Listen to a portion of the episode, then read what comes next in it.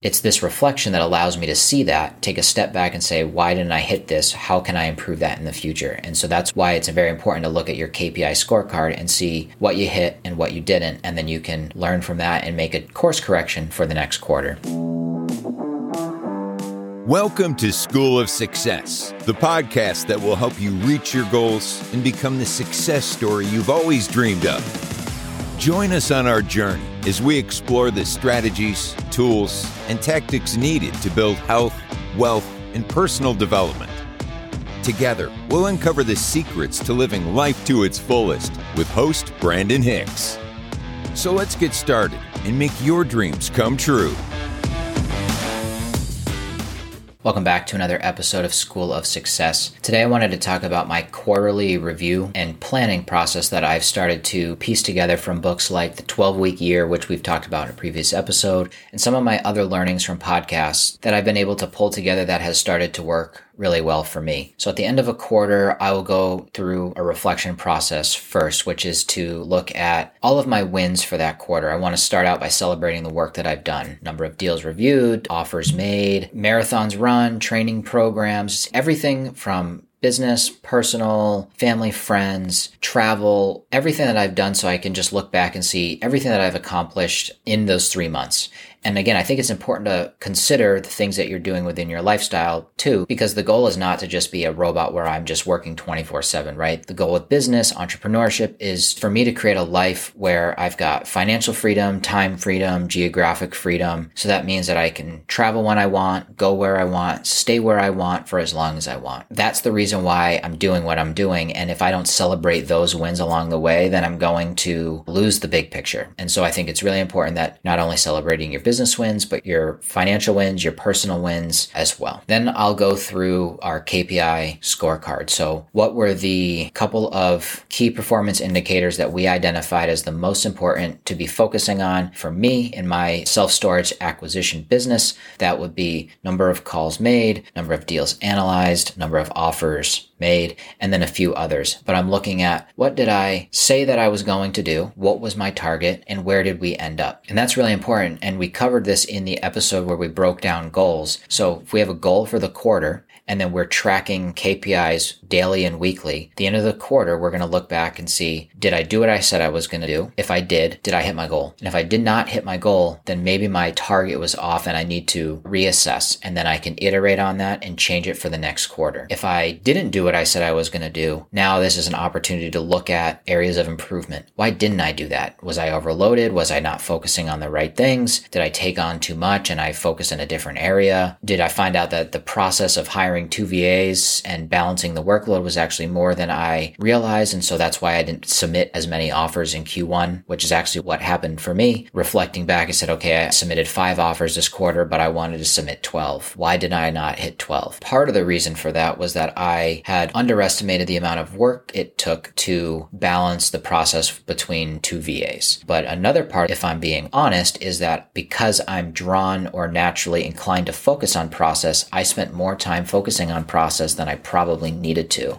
and I should have stepped away a little bit sooner and started prioritizing making offers. So those were two reasons why I didn't hit my KPIs. But it's this reflection that allows me to see that, take a step back and say, why didn't I hit this? How can I improve that in the future? And so that's why it's very important to look at your KPI scorecard and see what you hit and what you didn't. And then you can learn from that and make a course correction for the next quarter. That process is really like a root cause analysis. What is the root cause of me not hitting my target? And I go through each of those and say that I have the wrong daily habits? Did I set too aggressive of targets? Can I honestly say that I did what I said I was going to do and that I had time blocked and focused as much as I should have? Or was I on my phone maybe a little bit too much? And if that's the case, why was I on my phone? Is it that I'm doing work that I don't actually want to do? Or is it that I have this pattern of once I'm about to do something that's a little bit uncomfortable, maybe it is cold calling and I don't want to cold call. It's just easier for me to now focus on something else that's the case, then I need to put a system or a process in place to prevent me wasting that time. That could be putting your apps on to downtime. It could be blocking your phone or putting your phone in another room or putting it out of sight so that you don't have that trigger or that cue to pick up your phone and then go waste time on social media. So it's this reflection that allows you to really find those areas of opportunity and then put something in place to improve on that in the future.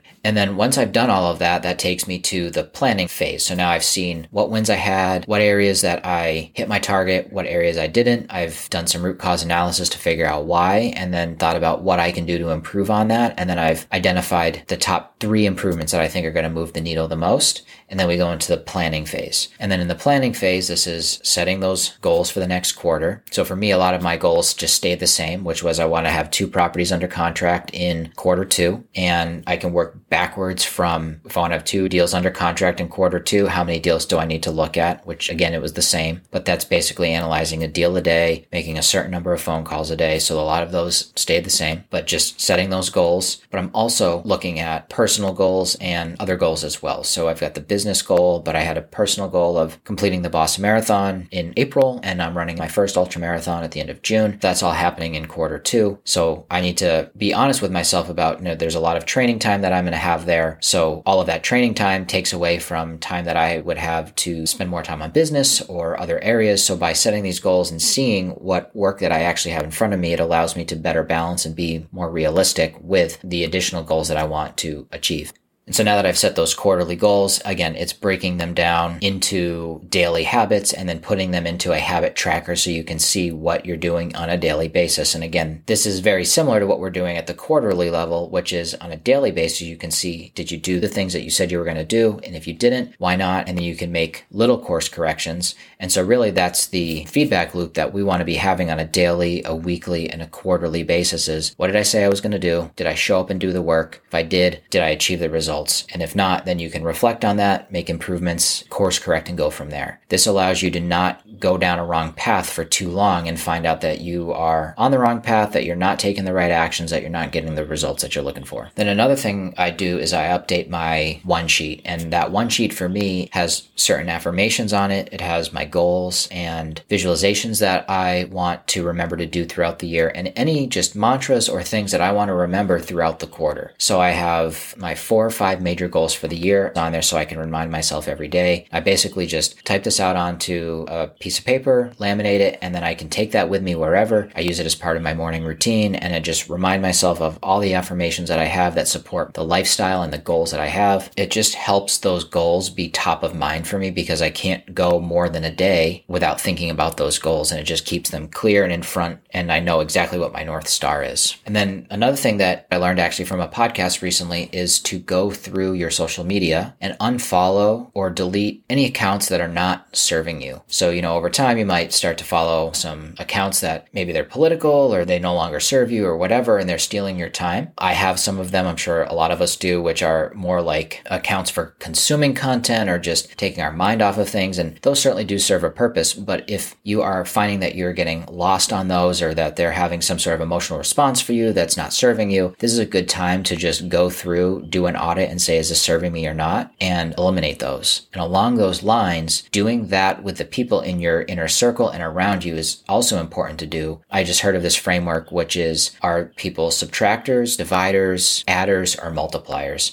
And you go through all the people around you and you're thinking about who's subtracting from you or dividing. Maybe they're causing division, like they're causing drama and fights and arguments. Maybe it's family members, maybe it's friends, but who are subtracting from your life, who are dividing and causing division in your life, who are adding to you and who are multiplying. And just doing that audit helps you see maybe who you should spend a little bit more time with or a little bit less time. And it's just good to do this on like a quarterly basis. I've actually heard others do this on a monthly basis, but I thought that since I already have this quarterly planning and review process in place, I should just add this on, habit stack it so that I can say, you know, who around me is serving me, who's not serving me, and I can choose to do with that what I want rather than just being ignorant to it. I hope this was helpful. You know, there's so many different ways that you could do this. Everyone's got their own process. And one thing that I've learned is that you really got to find what works well for you. I used to think that I could copy exactly what somebody else has and follow their exact process, but I would always find that there was maybe something that didn't quite work for me or this journal or these questions, didn't feel quite right right to me. And so what I've learned is that really this is an ongoing, evolving, ever changing thing. And it is the journey and the process that you need to enjoy and just don't get discouraged that this process didn't work for you. I would get discouraged and say, okay, if this person is successful and they have this system that's worked for them, why is it not working for me? Is it because I have an issue? I have a problem? And that was a silly thing to think. It's that everyone's different. Everyone has certain things that work for them and don't work for them. And so finding what works for you is really the key. And so for me, it's this process here with the quarterly reflections, quarterly planning, and this might even change in the future. You know, I might hear something from another podcast podcast that I want to add or change. And that's just how it's going to go. And I'm learning that that's to be expected. So hopefully this is helpful for you. If you have any questions about this, want to see the one sheet or the habit tracker or the things that I'm using, just feel free to reach out to me on social media and I can help you out with that.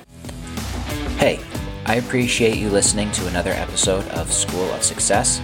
I'm committed to helping others reach their full potential. So if you found value, please leave a five star rating and review. With that, we can reach more people and help make their dreams come true.